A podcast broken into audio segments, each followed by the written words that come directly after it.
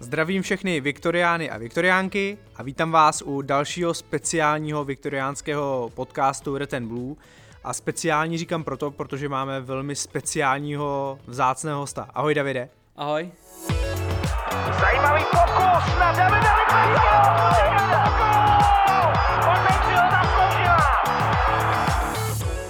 Určitě jste poznali uh, David Limberský, 544 zápasů za Viktorku, pět titulů, jeden pohár, dva super poháry, třikrát Liga mistrů, zapomněl jsem na něco, Davide.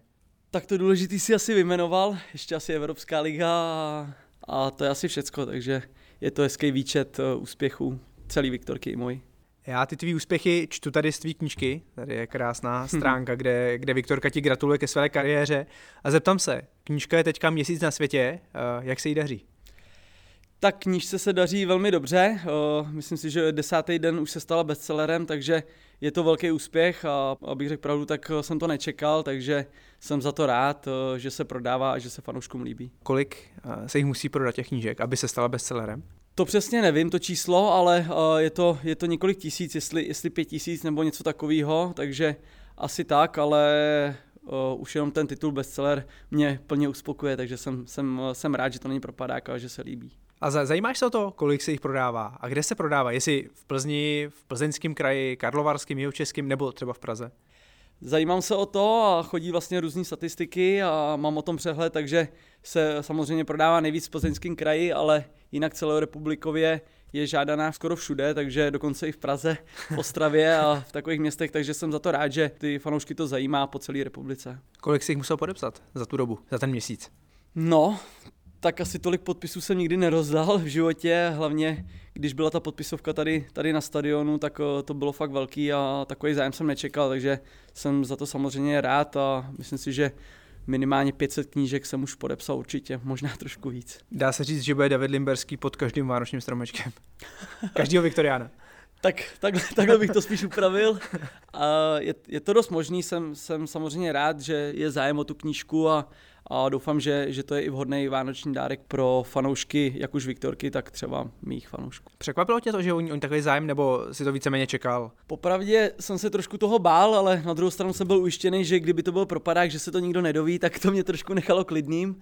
A tím, že se to stalo bestseller, tak uh, už takový ty první cíle jsou uspokojený a teď samozřejmě bude dotisk, tak uh, věřím, že se přehoupneme k, k číslu 10 tisíc, což by bylo naprosto fantastický. A jaká je odezva? Jaký jsou ohlasy? Víceméně si myslím, že jsou pozitivní, 99% eh, lidí to oceňují, že, že jsem tam hodně otevřený, že se nevyhýbám žádnému tématu, takže si myslím, že ta knížka je oblíbená. Samozřejmě se najdou lidi, kteří řeknou, že jsem blázen nebo že, že jsem neměl úplně všechny témata otevírat, ale jak už jsem říkal, drtivá většina je pozitivních ohlasů, takže to jsem taky spokojený já dneska nechci úplně uh, procházet knížku a bavit se s tebou o těch jednotlivých kapitolách, ale chtěl bych se na tebe podívat a představit tě trošku ještě uh, našim fanouškům malinko uh, z jiné stránky, podívat se trošku za oponu. A když se podívám na, na tvou kariéru, tak to začalo všechno v Tatranu Třemošná. No, je to tak. Tak jaká, jaká je tvá vzpomínka na Tatran Třemošná? Já jsem vlastně měl dědu z baby, který vlastně tam žili a, a děda byl obrovský fanoušek fotbalu, sám ho hrál aktivně, když ne na vysoký úrovni, ale hrál a logicky tam jsme začali v nějakých pěti letech a hrál jsem tam vlastně rok a pak jsme měli eh, přátelák tenkrát ze Škodou Plzeň a v Luční ulici a mně se to tam docela podařilo a trenér se ptal, odkud jsem a když máma řekla, že, že jsem z Plzně, tak mu říkal, že by bylo lepší, abych nedojížděl až do Třemošní a že bych byl tady v Plzni. Tak jsme na to kejvli a od 6 let vlastně jsem Škodovák, potažmo Viktorián. Jaká je cesta z Tatranu Třemošná do Viktorie Plzeň? tak jsem byl ještě malý, že jo, ten, ten fotbal uh, jsem bral spíš jenom jako zábavu, než jak, jako práci, to je jasný, ale, ale i ten rok v Třemošnej mi určitě dal a děda, děda se mi hodně věnoval a takhle mě vlastně přivedl i společně s mamkou na Viktorku, takže jsem rád i za ten rok v Třemošní. Pamatuješ si poprvé, když jsi třeba byl na Ačku na fotbale, na stadionu? Ty to nevím, ale, ale pamatuju si, že jsme chodili podávat balony, když jsme byli malí kluci, takže... A kdo byl tvůj vzor? tak tenkrát ten fotbal tady nebyl až tak na takový úrovni, ale, tak ale pamatuju, nebyly úplně. pamatuju si třeba Zdenk, Zdenka Bečku a, a další Miloš Slabý a Mika, který vlastně Aha. byl i kapitán, takže takže to byla taková ta starší generace a ty fotbaly jsme si užívali, podávali jsme eh, balony, takže jsme byli i vtažení do, do děje toho zápasu, takže jsme si to užívali a měli jsme vlastně vzory tady v těch fotbalistech. A vzor nějaký, řeknu, z jiného klubu nebo z reprezentace, kdo, kdo byl vzor Davida Limberského? V pozdějším věku asi Marek Jankulovský, který hrál levýho beka a vlastně i pravýho beka Zdeněk Grigera, ty se mi, ty se mi hodně líbily a hlavně k Markovi Jankulovskému jsem zhlížel a my jsme se vlastně i později skamarádili, takže za to jsem rád a to byl takový asi můj vzor, z kterého jsem si chtěl brát příklad. Marek Jankulovský, Zdeněk Grigera mimochodem oba hráči uh, hráli v Itálii a když se podíváme do toho životopisu, tak uh, je tam Modena. Jo. Uh, jaký to je, když uh, ty jsi byl poměrně mladý, teď nevím přesně v kole, 20 let. Ve, ve 20 letech se tě ozve Modena, italský klub, co, co ti běží v hlavě? Tak bylo to po vlastně mistrovství světa 20 letech v Dubaji, kdy, kdy nás ved tenkrát Pavel Vrba a, a mně se to tam docela povedlo, dal jsem mi i dva góly a přitáhl jsem pozornost některých týmů a vlastně nakonec jsem skončil v Modeně, což vlastně byla série A. Tenkrát to byla asi jedna z nejprestižnějších soutěží, ale šel jsem tam samozřejmě mladý, ne tolik připravený. Mě by zajímalo, třeba jak, jak to probíhalo doma, ne? Přišel si domů, řekl si rodičům, hele, já jdu do Itálie. Byl to šok samozřejmě pro, pro naše, protože jsem uh, celý život bydlel doma, teď najednou jsem se měl stěhovat a opustit takovýto rodný hnízdo, takže to bylo určitě nepříjemný. Mamka to obrečela několikrát. A... Co jsi zabal do kufru? Tak zabalil jsem kopačky? si všechno, všechno potřebný a, a samozřejmě kopačky, hygienu, oblečení a takové ty věci do startu. Tam už pak jsem samozřejmě měl konečně svoji kreditní kartu a mohl jsem, kreditní tam, kartu mohl, jsem si, mohl jsem si tam vlastně cokoliv kupovat. Takže... Kreditní kartu tu mám. Jo, jo, tu, tu, tu jsem měl a ta, ta byla docela nabitá na to, že mi bylo 20 let, takže Aha. jsem byl spokojený. Aha. Přijel si do Modeny, předpokládám za doprovodu agenta nebo... Jo, jo, jo. Tenkrát jsem vlastně byl s Davidem Nehodou a on se tam o mě staral vlastně prvních 14 dní. Byl jsem pro ně i jako drahý zboží, takže, takže jsem tu péči měl poměrně dobrou a i mě tam vlastně učil na parkovišti uh, řídit auto, protože já jsem tady v Plzni rozdělal řidičák a pak jsem si to musel nějak dálkově dodělávat, takže jsem mě tam ještě učili i řídit auto, protože pak jsem tam dostal služebáka úplně nádherného Range Rovera, to jsem byl úplně vyplesklý z toho auto, to bylo, to bylo fakt nádherné, takže byl to úplně skok do jiného světa a, a na druhou stranu si myslím, že to bylo trošičku uspíšený. Co tě čekalo na hřišti, když tam vyběh eh, k tréninku? Tady jsi byl na něco zvyklý v Plzni, že jo?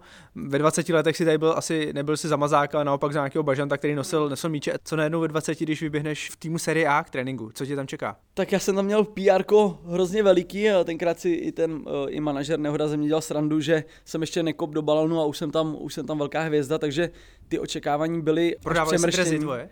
Tak taky se prodali, neříkám, že hodně, to nevím kolik, ale, ale měl jsem tam prostě uh, velkou, uh, velkou pozici i díky Pavlovi Nedvědovi, oni mě tam srovnávali, že jsem malý Nedvěd, samozřejmě to je, to je prostě to se nedalo srovnat, že já jsem teprve začínal, ale tu pozici jsem tam měl velkou, očekávání byly veliký taky, a, ale myslím si, že to byl moc, moc velký skok na mě, myslím si, že, že jsem tam uh, odvedl slušný výkon, ale prostě to nestačilo takticky a tak dál. Jsem byl ještě nevyzrálej, nevyspělej, takže na to jsem tam asi doplatil. Odehrál jsem tam nějakých 4-5 zápasů a, a pak vlastně i nám vyhodili trenéra, který si mě tam vzal přišel nový trenér a ten ani nevěděl, jak se jmenuji. On se mi na první tréninku ptal, jak se jmenuji, tak si říkám, tak to je špatný, že, že mě ani vůbec nezná a taky to tak dopadlo. Pak už jsem byl jenom na střídačce nebo na tribuně a, a za půl roku jsem se vrátil. Z těch čtyřech zápasů byl nějaký opravdu velký, řeknu Inter Milan, AC Milan, Juventus, nebo...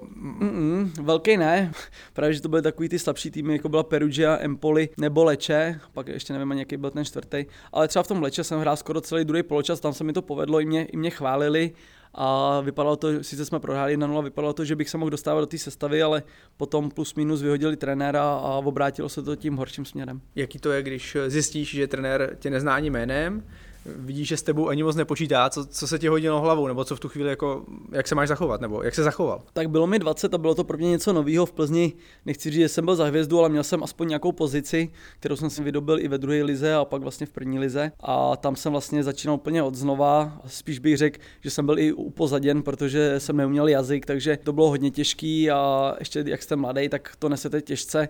Myslíte si, že, že vám svět leží u nohou, ale ono to tak není, takže určitě jsem si trošku... No to je asi daň, to je asi u všech, ne? Že je to tak, je to 20 tak. letech, To, když- ten člověk si to asi musí, asi si tím Mm. musí projít a, a trošku nabrat nějaké zkušenosti, takže tenkrát jsem byl horká hlava, nesl jsem to těžce, myslel jsem si, že bych měl hrát a dával jsem to pak už i trenérovi najevo, že, že jsem dělal trošku třeba na schvály, ale samozřejmě dneska vím, že to bylo unáhlený. Teď. A z té italštiny ještě pořád vím, že něco, něco málo tam je. Jo, tak ta Řekni italština není, Slaně. to, to moc nechci říkat. Pozdrav ta, ta italština není, není až tak těžká, spíš Hmm. je to o tom se naučit, naučit slovíčka a pak, pak eh, si pamatuju, když jsem končil, tak jsem dělal vlastně i rozhovor do televize a docela jsem byl za to pochválený, že, že jsem udělal progres, no. Ale je to samozřejmě už asi už je to asi nějakých 17 let, takže to už se zapomenu. Ale občas si o fautě zpívám italské písničky, který, který vlastně jsem naposlouchal tam. Anglie, eh, Tottenham, že jo, když se řekne Tottenham, tak Premier League, obrovský tým a ja- jaká to byla kapitola pro tebe? Dneska bych řekl, že to je úplně paradox, že vlastně jsem se vrátil do, pod trenéra Pulpita do, do, druhé ligy a tady jsem odehrál nějakých 10, 10 zápasů. Průměrně na návštěvu chodilo nějakých 300-400 lidí a pak jsem měl jít do Tottenhamu, což byl úplně jiný svět a znova bych řekl, že to byla asi dost práce manažerů, že, že mě chtěli nikam protlačit a, a asi získat nějakou provizi, takže pro mě jako pro fotbalistu to eh, nebylo až tak přínosný, protože tam eh, tenkrát jsme počítali, že nás bylo nějakých 45 profesionálních fotbalistů a prosadit se do té desítky na hřišti v A týmu bylo strašně moc těžký, bylo tam 16 národností, my jsme tomu říkali Babylon a, a nějakých i s reprezentantama do 21 let tam bylo nějakých 18-20 reprezentantů, takže bylo to strašně těžký. I tak si myslím, že, že jsem v tréninku dělal progres, že, že jsem se zlepšoval, ale tam to bylo absolutně jiný svět a mimo realitu a opět jsem se musel vrátit zpátky do Plzně. Co tam bylo za největší hvězdy, kdo ti jako utkvěl v paměti? Tak těch hvězd tam bylo nik, několik, v brance byl Paul Robinson, to byl Mhm. mm-hmm. anglický reprezentant, Ledley King, to byl taky anglický uh, reprezentant stoper, Michael Carrick, to byl středák, taky anglický reprezentant v útoku, Robbie Keane, uh, Jermaine Defoe, Frederick Canute, ta síla byla opravdu obrovská. I tenkrát, když jsem tam přišel, tak, tak mi všichni říkali, že to je velký klub a i někde psali, že myslím si, že Tottenham byl desátý nebo devátý nejbohatší klub světa, takže prostě jiný svět. Ten stadion, že jo, tenkrát White Hart Lane, no, no, no. Jo, tam jsem chodil, ale jenom na, jenom na tribunu. ale hezký starý stadion to byl, útulný a takový typický anglický, myslím si, pro necelých 40 tisíc. Dneska už mají vlastně moderní super stánek pro nějakých 65 a samozřejmě do dneška Tottenhamu fandím určitě hodně. Když by si se dneska s někým potkal z teřejšího kádru, myslíš, že byste se pozdravili nebo že by si tě pamatoval ještě? To nevím, to si myslím, že asi ne, ale když jsme tam hráli za ty mladý, za to Bčko, tak, eh, tak tam jsem si udělal eh, kamaráda Brazilce, jmenoval se Rodrigo Defendi a to byl stoper a měl, měl vlastně takový příjmení Defendi a pamatuju si, že i když, když jsem se pak vrátil do Čech, tak jsme si kolikrát volali nebo jsme si psali a spolu jsme zůstali v kontaktu docela dlouho, teď už samozřejmě taky třeba 10 let ne, ale třeba 5 let ještě po tom, co jsem se vrátil z Tottenhamu, tak jsme si psali. No. Eh, Když se vrátím k nám domů, tak eh, ty samozřejmě jsi byl ve Spartě potom, ale No. po, pojďme se věnovat hlavně Viktorce, tomu nejlepšímu období. Eh, Říká se o tobě, že jsi měl vždycky rád tu vůni toho pivovaru tady, že tě to tady sedělo, je to tak? Tak vůni pivovaru mě to vyloženě jako Samozřejmě symbolicky, že jo? Já- když, jo, já když vaří chápu. pivo, tak to tady je cítit. Ale samozřejmě to mi, to mi nevadilo, ale určitě jsem měl rád Plzeň, měl jsem rád tady to místní prostředí a, a měl jsem tady vlastně rodinu, kamarády a celý zázemí, takže tady Hmm. jsem se cítil jako ryba ve vodě a bylo to vlastně, nebo je to moje město a jsem rád, že ten největší úspěch jsem dokázal tady a že to prostředí mi určitě pomohlo tady. Ty to máš teďka, ukončil si kariéru vlastně na konci minulé sezony, teď hraješ za Domažlice a zrovna jsme se bavili o tom, eh, jestli bys byl schopný naskočit do ligy. Jak dlouho bys musel trénovat? A jestli by se ti vůbec chtělo ještě? Tak eh, já jsem zažil přípravu teď v Domažlicích eh, a ta byla hodně náročná, hodně, hodně. My jsme, my jsme běhali takový dávky, že jsem říkal, ty kráso, to jsem mohl pokračovat skoro v Plzni. Pak jsem chytil covid, což mi samozřejmě přibrzdilo. Dvakrát jsem eh, měl svalový zranění zaďáku, který mě provázel celou kariéru, i když ne nějak často, ale když už jsem byl zraněný, tak jsem měl ten zaďák. Takže trošičku to zdraví mi, mi vypovědělo, ale myslím si, že kdybych eh, zažil celou přípravu, tak jsem byl vlastně nachystaný a teďko, bych, teďko by mi stačilo podle mě 14 dní, abych se dostal, myslím si, na nějakou možná ligovou úroveň, ale samozřejmě v Plzni ty nároky jsou tak veliký, že, že by to bylo hodně těžký, takže asi, asi bych do toho nešel, kdybych dostal nabídku. Ty jsi tenkrát říkal, že jsi tě ozval Zlín a Liberec a Příbram. A byl někdo teďka v poslední době, kdo to ještě Hradec. zkusil? Nebyl a myslím si, že, že by neuspěl. Já, si, já doufám, hmm. že to tak všichni... Že to řekl jasně, že prostě... Jo, že to tak, hmm. já nechci, nechci dělat tady ty pohádky, návraty, jako třeba na druhou stranu teď se mi líbí hrozně návrat Daniho Alvese do Barcelony, kdy, kdy se vrátil v 38 a my jsme vlastně spolu hráli na tom mistrovství světa 20 Aha. letech a vlastně i proti Barceloně, takže s tím jsem se párkrát potkal a hrozně se mi líbilo, že se jako v 38 vrátil pomoct svýmu klubu, který, který miluje a že tam je vlastně za euro týdně, kde jsem se někdy aha, dočetl, aha. takže je to velká inspirace a klobouk dolů před ním. Že kdyby Viktorka byla v nouzi, tak tak bych za jedno euro přišel. Za jedno euro. Já tady koukám ještě, uh, poslední údaj, který jsme měli u tebe, tak bylo váha 79 kg. Fakt? Je to pořád? Ale to je jak starý údaj.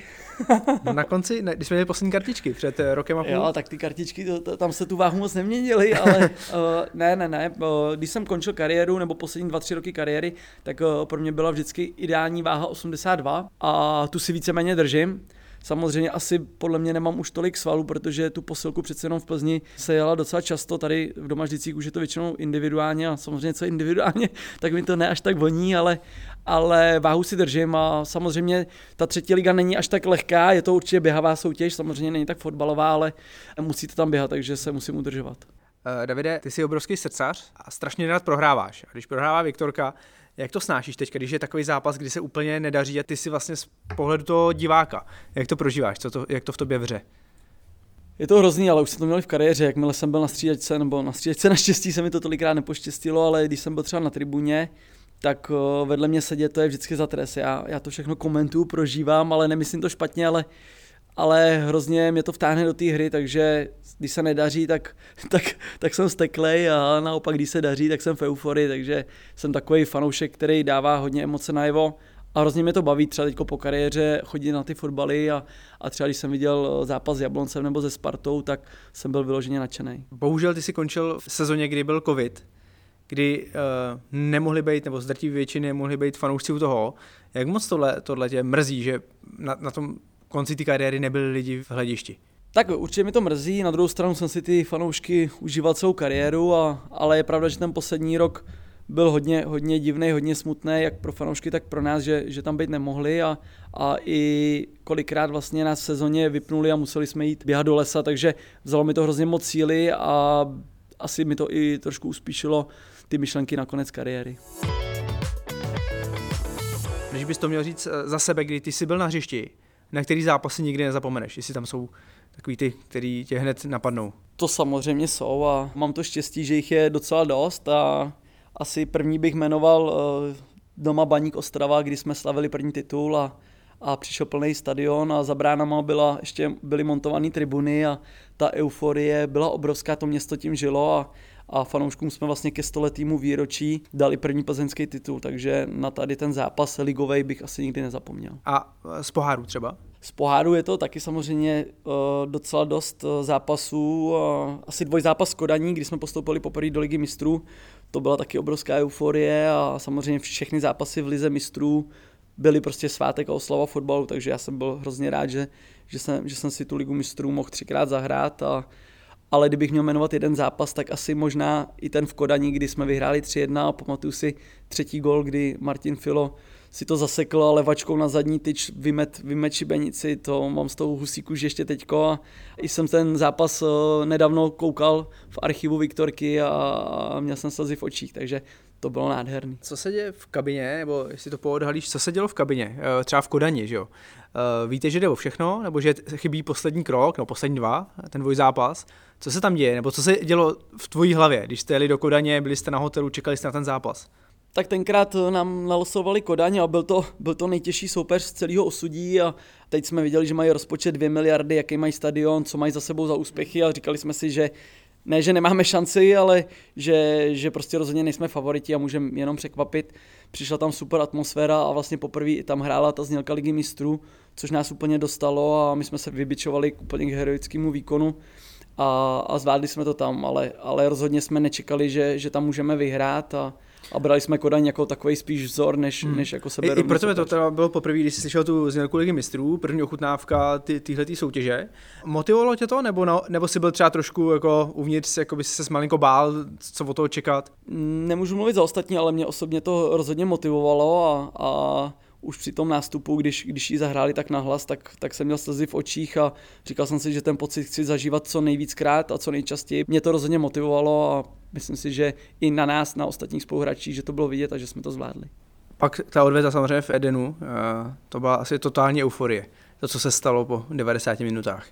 To jo, no, prohrávali jsme tam 1-0 a, a, a bylo to hodně těžký o poločase a měli jsme trošku hlavy dolů, na druhou stranu jsme viděli, že ještě 2-0 postupem, takže nějaký polštář tam byl, ale hrozně těžký soupeř, pak tuším Baky, Baky vyrovnal a, a v 90. když, když Jury dal na 2-1, tak propukla úplně nefalšovaná euforie. Ty lidi se to užívali a, a dokonce jsem tam viděl transparent s názvem o, Žijeme sny našich otců. Takže to bylo, to bylo strašně moc hezký a, a jsme rádi, že jsme to fanoušku mohli splnit, protože myslím si, že ani nebyl fanoušek jediný v Plzni, který by vůbec tušil, že by jsme ligu mistrů kdy hráli. Tím zápasem se otevřela ta brána do toho velkého světa, jeli jste na San Siro, jeli jste na Barcelonu, byli jste na Manchesteru City, na Realu Madrid. Eh, kde to na tebe udělal největší dojem? Kluci, kteří tu byli před tebou, Dan Kolář, Marek Bakoš, hodně se s, eh, zmiňoval AC Milan, atmosféra na San Siro. A nevím, jak, jak jsi to vnímal ty? Tak eh, byla tam bouřlivá atmosféra, samozřejmě bylo tam nějakých 65 tisíc lidí a, a myslím si, že to byl vlastně náš první zápas venku, takže tam jsme ochutnali ligu mistrů poprvé venku. Hrá proti nám Zlatan Ibrahimovič a myslím si, že ten zápas jsme odehráli hodně dobře, byť jsme prohráli ale pro, mm, pro mě asi bylo ještě víc Barcelona, kdy tam došlo přes 80 tisíc, oni hráli v plní sestavě s Messima, se všema Šavím, Iniestou, to bylo něco, něco neskutečného a to byla velká škola fotbalu. A takže asi bych, já bych asi jmenoval Barcelonu, i když AC Milan byl taky super zážitek. Jaký to je stát na, eh, nebo stojíš v tom tunelu, kde je ta kaplička na Camp Nou a máš vyběhnout? Byl to neuvěřitelný pocit, eh, najednou stojíte vedle těch hráčů Barcelony a říkáte si, kurňa, teď oni jsou stejní jako my akorát malinko lepší fotbalisti, ale že, byli, že jsme si prostě konečně viděli na vlastní oči a říkali jsme, že jsou z masa a kosti jako my, že, že se nic neděje a vlastně myslím do 80. minuty jsme prohrávali 1-0, takže tam byl taky super zápas. Spíš mě pobavilo, když, když šel Horvy dolů a, a ty hráči Barcelony do sebe šťouchali a, a, a koukali na sebe, co nás to vede za kapitána, trošku, trošku při tělíčku, takže, takže bylo to takový srandovní, ale Horvy si to vždycky odehrál a, a hrál výborně, stejně asi jako celý tým, takže tam ten zápas byl fakt skvělý. Horvy, nebo nejenom Horvy, ale v té kabině, v té partě jste dělali furt nějaký srandy. Uh, byl prostor na srandy před zápasem na Barceloně. Já si pamatuju, kdy, kdy jsme vlastně nastupili, teď nevím, jestli to bylo s AC Milan nebo s Barcelonou a, a těsně vlastně už bylo před výkopem, oni už měli vykopávat a Horvy se otočil z toho kruhu na nás a říkal, tak jste si sem postupili, tak teď, teď vole, hrajte, ty vole.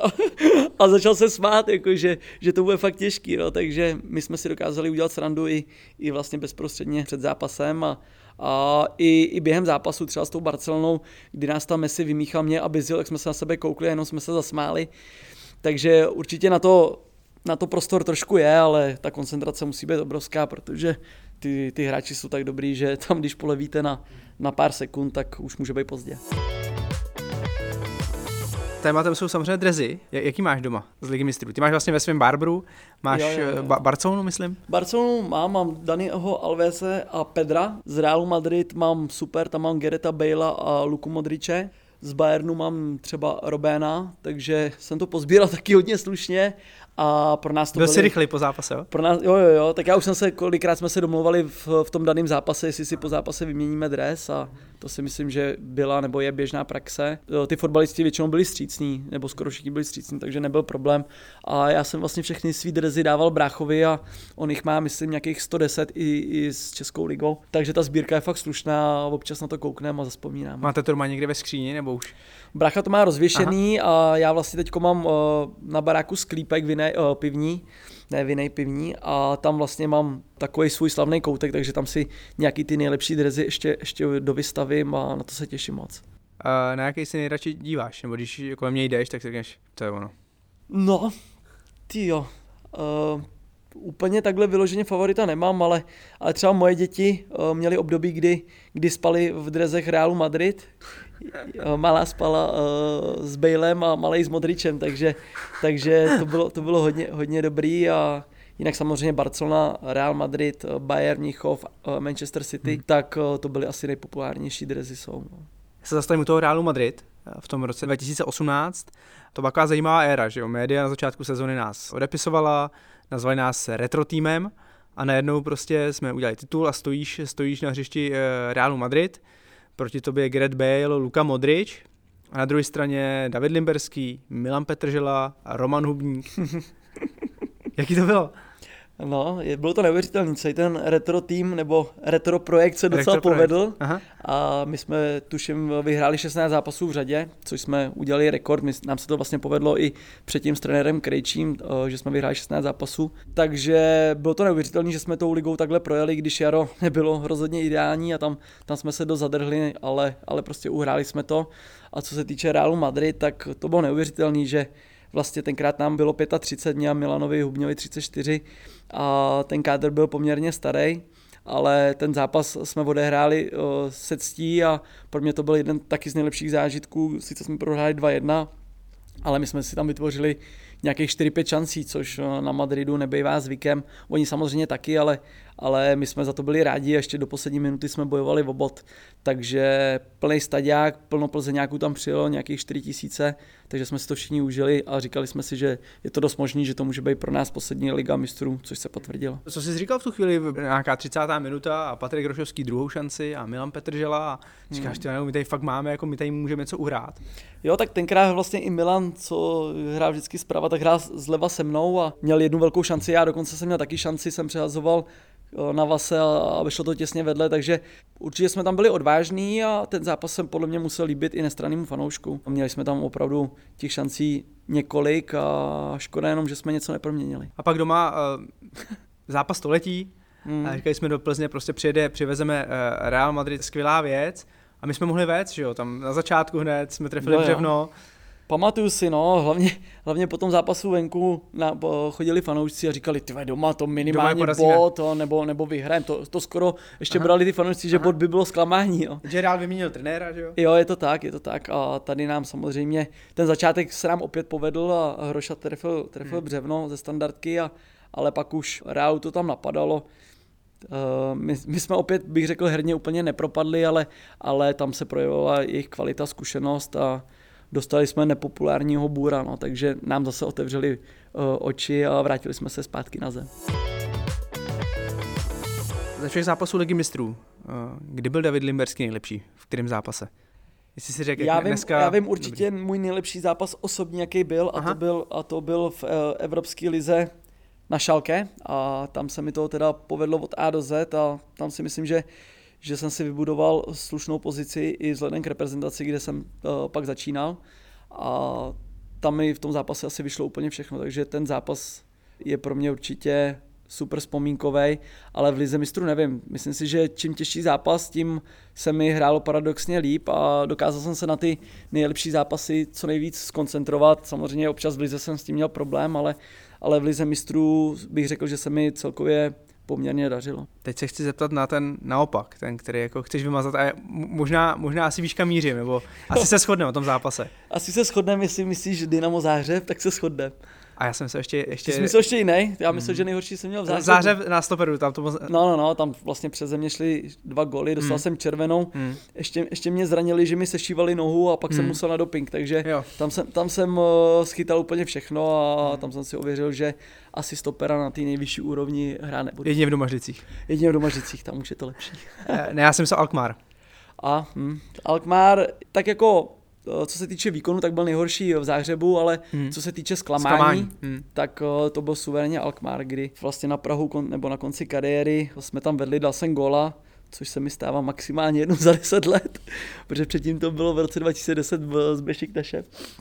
A, a vlastně v posledních vteřinách, to nebylo ani minutách, ale vteřinách, přijdeme o, o to vítězství a o ten postup do, do dalšího kola a vlastně zaručených jasných pohárů pro celou Plzeň Evropské ligy a pak ještě možnost boje o ligy mistrů. Takže to bylo pro mě obrovský zklamání, kdy, kdy jsme dostali vlastně gola z penalty a v prodloužení už se to na nás strašně podepsalo. Byli jsme psychicky dole a dostali jsme další dva, no, takže to bylo určitě největší zklamání. Já jsem mi pak týden chodil se procházet do lesa a opravdu týden, každý den jsem brečel a nemohl jsem to pochopit, proč se to stalo zrovna nám a a kde se prostě stala chyba, takže jako co se týče zklamání, tak tohle to bylo suverénně nejhorší pro mě. A když se řekne Alkmaar, tak, tak se mi dělá špatně. Máme to podobně.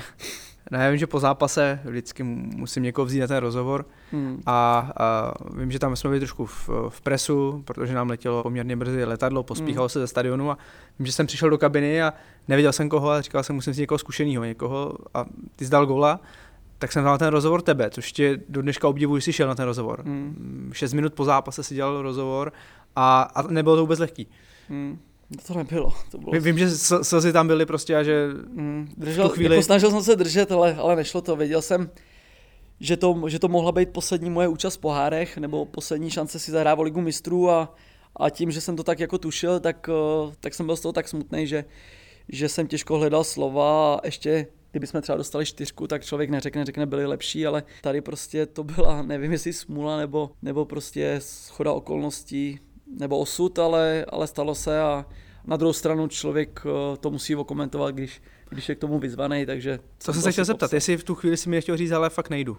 Ale Což na, občas se to stane, na začátku, to nemám rád, na začátku ale... asi jsem to chtěl říct, ale uh, chtěl jsem se k tomu, tak už taky jsem měl v tu dobu nějaký věk, takže jsem si řekl prostě, jsem požádaný o rozhovor, tak na něho půjdu, ale, ale soukat ze sebe uh, ty slova bylo strašně ubíjející a, a ještě se k tomu vlastně takhle zaživa vracet byl nepříjemný, ale patří to k tomu. To jsem se dostal k té tvojí roli v kabině, už to cítil, že jo, mám nějaký věk, zkušenosti, v tu chvíli musím mít já.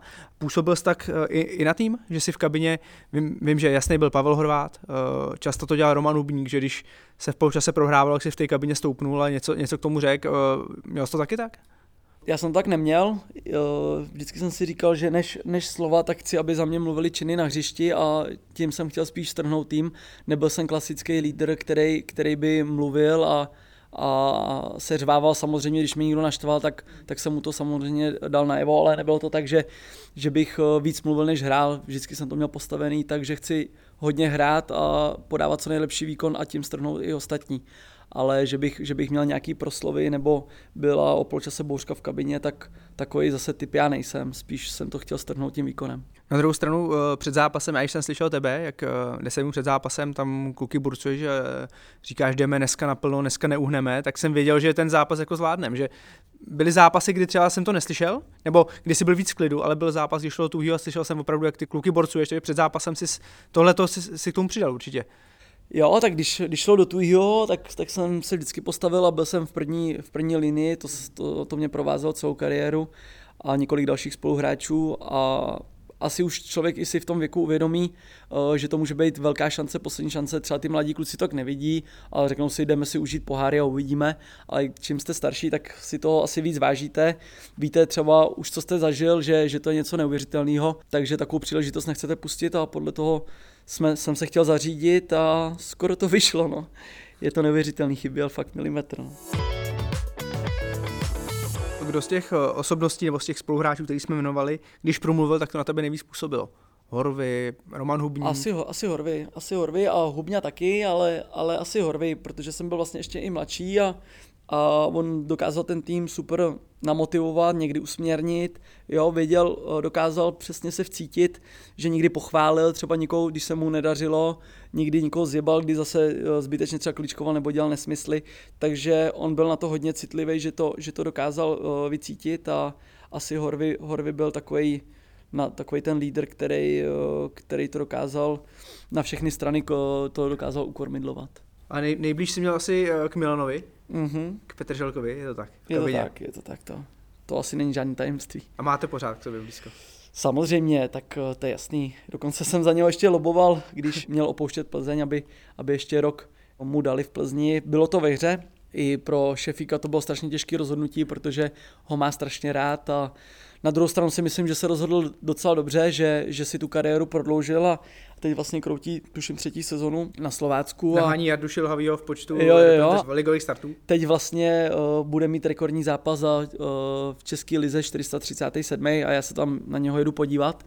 Hrajou vlastně se Spartou, tak tak budu držet uh, palce samozřejmě Slovácku a Milanovi, aby, aby to zvládli. A klobouk dolů, že v 38,5 si furt udržuje takovou výkonnost a ty starty mu naskakují, protože on prostě hraje každý zápas, buď hraje od začátku, nebo tam jde jako střídající, takže těch zápasů má hodně a jsem rád, jsem rád že, že to zvládne tu metu a uvidíme, jestli ještě prožene šilhavku nebo, nebo ne. Asi mu sedí ten vzduch na Slovácku tam.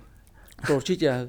Ten vzduch a ta slivovice mu určitě svědčí tam. A má doma to? Dělají domácí? Tak tam to mají asi na každém rohu a vždycky mi, vždycky mi zve do sklípka na slivovici, takže teď se mě konečně dočká a v neděli vlastně má ten zápas a potom máme lehký mecheche někde ve sklípku, takže už se těším, že konečně poznám ten jeho legendární sklípek. Řekni něco nějakou historku s Milanem, co v kabině třeba, nebo... Ty jo, takhle to tahat z klobouku úplně nevím, ale tak s Milanem jsme zažili strašně moc. Byli jsme jako bráchové, pamatuju si, kdy, kdy třeba uh, trenér Verba měl nějaký uh, proslov, jakože fakt vážný, nebo nikoho chtěl kárat a, a my jsme se na sebe koukali a teď jsme dostali záchvat smíchu, ale takový záchvat, že to prostě nešlo zastavit. My jsme normálně začali skoro z toho brečet a čím víc nám nadával, ať se uklidníme, tím, tím méně to šlo zastavit a, a museli jsme jít skoro jak ve škole za dveře, dokud jsme se neuklidnili, ale to člověk prostě ani nechce. Ten člověk se chce uklidnit, ale jak, jak máte takhle parťáka, s kterým jste na stejné vlně a my jsme se fakt chechtali, že, že trenéra Vrbu to ještě víc a víc vytáčelo, takže takže my jsme byli takový smíškové a on nás bral, samozřejmě tady jsme dostali trošku zjebáno, ale jinak jsme byli takový jeho děti. Davide, spousta srandy, legrace eh, v kabině, ale nastaly i vážní momenty, nebo ne vážní, ale strašně smutný, asi víš, o čem mluvím. Jak jste tyhle ty momenty úmrtí eh, Davida Bystroně, Franty Rajtorala, eh, Marian Čišovského, jak jste to jako parta ustáli? No, to se nedá ani ustát, to je, to je prostě vždycky si říkáte, když hrajete fotbal, že nevyhrajete, že to je tragédie, že to je špatný, ale pak když přijde něco skutečného takového, tak uh, to je úplně něco jiného a, a nesli jsme to hrozně těž, těžce, pamatuju si to, jako kdyby to bylo dneska, kdy jsme jeli ze Sparty, prohráli jsme 2-0 a teď nám vlastně v autobuse cestou zpátky začala pípat SMS, kdy Kolda psal na skupinu, že, že Rajty v Turecku spáchal sebevraždu, tak to najednou brečel celý autobus a já jsem k němu měl hrozně blízko, byl to můj parťák, chtěli jsme spolu jezdit na dovolený, trávili jsme spolu strašně moc času, byl to fakt jako čistá super duše, hrozně hodný kluk a tenkrát jsem taky to obrečel asi týden a, a fotbal šel úplně stranou a, a vlastně za, za měsíc nebo za o dva měsíce později vlastně přišla zpráva o Davidovi Bystroňovi, což mě úplně zamrazilo, jak je to vůbec možný, že jsem si pak říkal, že určitě dostal odvahu z toho, že, že Righty to takhle udělal, tak, tak to, to udělal taky, což taky jsem do konce života nepochopím a strašně mi to mrzí, protože je to divný, ale i k Bizimu jsem měl strašně blízko a taky to byl můj, můj parťák a strašně hodný kluk a ten, kdo ho neznal, tak on vypadal jako velký stoper a, a budil, budil hrozný respekt, ale to byl tak strašně hodný kluk, že, že, to, ne, že to nebylo ani možný. Tak by je to, je to prostě hra, hra osudu a, a pak to vlastně dovršil Číša, který, který bojoval z, z ALS a tenkrát si pamatuju, když to řekli v šatně, tak uh, Horvy se rozbrečel a já jsem jenom koukal a vůbec jsem nevěděl, co to je za nemoc nebo co to vůbec znamená, takže vůbec mi to, vůbec mi to nenapadlo, že to je až, tak, až taková nemoc a pak když jsem si to doma googlil a když jsem viděl ty reakce všech, tak tak mi úplně zamrazilo, že, že to ani není možné, že to je fakt hra osudu, že takovýhle tři super kluci odešli a, a je tady po nich obrovská díra, která se nikdy nezacelí. Davide, na začátku eh, knihy popisuješ takový rituál v šatně. Eh, dokud nezazní šaman, tak nikdo nevyleze ze šatny k rozsvíce. Je to tak? Je to pravda, ten rituál si myslím, že je do dneška zachovaný a podle mě to je už přes 10 let. Horvy měl blízko ke kabátům. Jakože je poslouchal nebo se s nima znal dokonce? O, myslím si, že obojí, nebo určitě obojí. Znal se s nima a poslouchali jsme, pak všichni nakazil všechny, takže kabáti hráli na každý akci, kde jsme si třeba zašli a vymyslel to Horvy ten rituál a dodržoval se, jakmile, jakmile nehrá šaman, tak se nešlo. A když jste zapomněli uh, tu věž, kterou sebou vozíte? Tak stalo se to taky, stalo se to taky jednou a, a koukali jsme po sobě. Tenkrát myslím, že nějaký mladý, který, který to zapomněl, tak dostal pokutu a, a dostal i hroznýho zdrba a nikdo to pak pustil v mobilním telefonu, prostě aby jsme ten uh, rituál zachovali a, a poslechli jsme si třeba půl minutku a po té půl minutce, minutce už jsme vycházeli na rozcvičku, takže jsme to zachovali. Tenkrát. Ještě nějaký takový song, takový, který tam patří a který jste opa- opakovaně pouštěli? A... Asi největší část té kariéry jsme pouštěli ty kabáty a vrcholilo to tím šamanem, ale jinak, eh, jinak úplně ty speci, eh, že by byly přesně nějak ty písničky určené, to ne, ale určitě to vždycky muselo končit tou poslední písničkou Šaman. A ty osobně nějaký rituál, bez kterého by si nevlez na hřiště? Tak těch rituálů jsem měl několik. Když byl den zápasu, tak když jsem šel na záchod, tak vždycky k pravý mušli a, a já jsem to někde říkal, že i když byla jediná obsazená a dvě Tak volný, tak, počkal. jsem, tak jsem si musel počkat a oblíkal jsem si vlastně první chránič na levou nohu a stál jsem vždycky čtvrtý, když se nastupovalo. Aha, Když jsem vcházel na hřiště, tak jsem vždycky vkráčel levou nohou, takže těch rituálů bylo pak ke konci kariéry možná nějakých 20-25 už vlastně od rána z domova. A 25 rituálů No, v bylo den to zápasu. hrozně- A či, čím jsi začal doma? Já už nevím, to byly prostě věci, které jsem dělal automaticky. Jak- snídaně nějaká? jak jako? jsem stával, v, v jaký čas jsem jedl, Mhm. jak jsem nastupoval do auta, v- bylo toho hrozně moc. Nebo, jsi byl takhle nebo svázaný jsem tře- těmhle jo, jo, nebo jsem třeba projížděl kolem něčeho, tak jsem si jen tak jako třeba poklepal a, a byly to úplně fakt vyloženě už nesmysly, ale člověk, eh, nebo já jsem se k tomu upínal a věřil jsem tomu a, a nestalo se, že bych, že bych nikdy na něco zapomněl. Vždycky, když byl den zápasu, tak ta hlava byla nastavená, udělal jsem si svý rituály a byl jsem nachystaný Řekni něco, jako, nějakou konkrétní věc. Mluvíme tak hrozně obecně. teď mi jako z hlavy úplně nic nenapadá, ale prostě těch rituálů bylo od vkročení do šatny po vykročení z baráku vždycky levou nohou, nebo když vystupuju z auta v den zápasu. Většinou se to dělá pravou, ne? No, no, když jsi já, já jsem to dělal vždycky levou, jak Levou. jsem hrál levýho beka. A z auta jsem vystupoval levou nohou, takže těch rituálů bylo hrozně moc. Uh, co kopačky? To je u tebe eh, jako obrovská kapitola. Kopačky, no, tak já, já jsem si zvykl na svoje a, a pak samozřejmě postupem času vytvářeli nový a nový modely, ale mě už moc, moc neseděli. Tenkrát si ještě pamatuju v roce 2012, když jsem měl Adidas, tak jsem měl F50 model, a tenkrát jsem měl nějaký starý typy a Adidas mi nabízel, že když na Euro vyběhnu v nových typech, že za každý zápas mi dají, teď nechci kecat, jestli 6 nebo 8 tisíc euro za každý zápas. No, takže já jsem tam odehrál tři zápasy, mohl jsem mít teoreticky 24 tisíc euro, ale já jsem prostě věřil starým kopačkám, starým Takže jsi to modelům. nevzal. A já jsem, já jsem tu nabídku nevzal, přitom ten model byl hodně podobný, ale uh, jak, jsem, jak jsem prostě byl takový pověrčivý, tak jsem to nechtěl měnit a, a to euro zrovna mi sedlo, takže jsem rád, že, že jsem tu změnu neudělal. Sice, sice ty peníze byly velký, ale uh, jakmile, jakmile byl sportovní výkon nebo sportovní úspěch, tak jsem to vždycky řadil celou kariéru nad finance. A pak ty tvoje legendární žlutý pumy, který ses nechtěl vzdát. To jo, tak máme i do dneška v domažlicích, a, ale už prostě nejsou k sehnání. Poslední A my jsme tenkrát dokonce obepisovali všechny velkosklady a všechny dodavatele vím. snad v Evropě, No. protože pokud někde jsou v tvojí velikosti Hmm. 7,5, že jo, Jo, jo, to tak ať nám je pošlou. No, jak už nebyli k dostání, my jsme poslední vlastně s manželkou našli na eBay v Americe a to tak jsme si nechali, nebo nechal jsem si poslat uh, asi patery a, a do dneška je ještě mám, takže myslím si, že mi chybí poslední dvoje kopačky a že to tak akorát unosím. A ten dodavatel to nechápal, že jo? Vždycky Doma chtěli, aby si hrál v nových, Jo, nových. tak i Puma po mně chtěla, ať hrajou v nových, že mi, že mi dají velký budget na oblečení, že mi dají i peníze bokem, ale, ale já jsem eh, chtěl prostě starý kopačky a už jsem si na, na takový starší kolena nechtěl zvykat na nový modely, takže všechny nabídky, jak finanční, tak třeba na, na věci zdarma jsem odmítl a hrál jsem furt ve žlutých Pumách. A dokonce měli jsme tady nějaký trénink s mládeží a vím, že nějaký mládežník v nich přišel a odcházel v nejnovějších kopačkách od Pumy a ty jsi si nes ty jeho starý, že jste Jo, to jo, jo, to si pamatuju.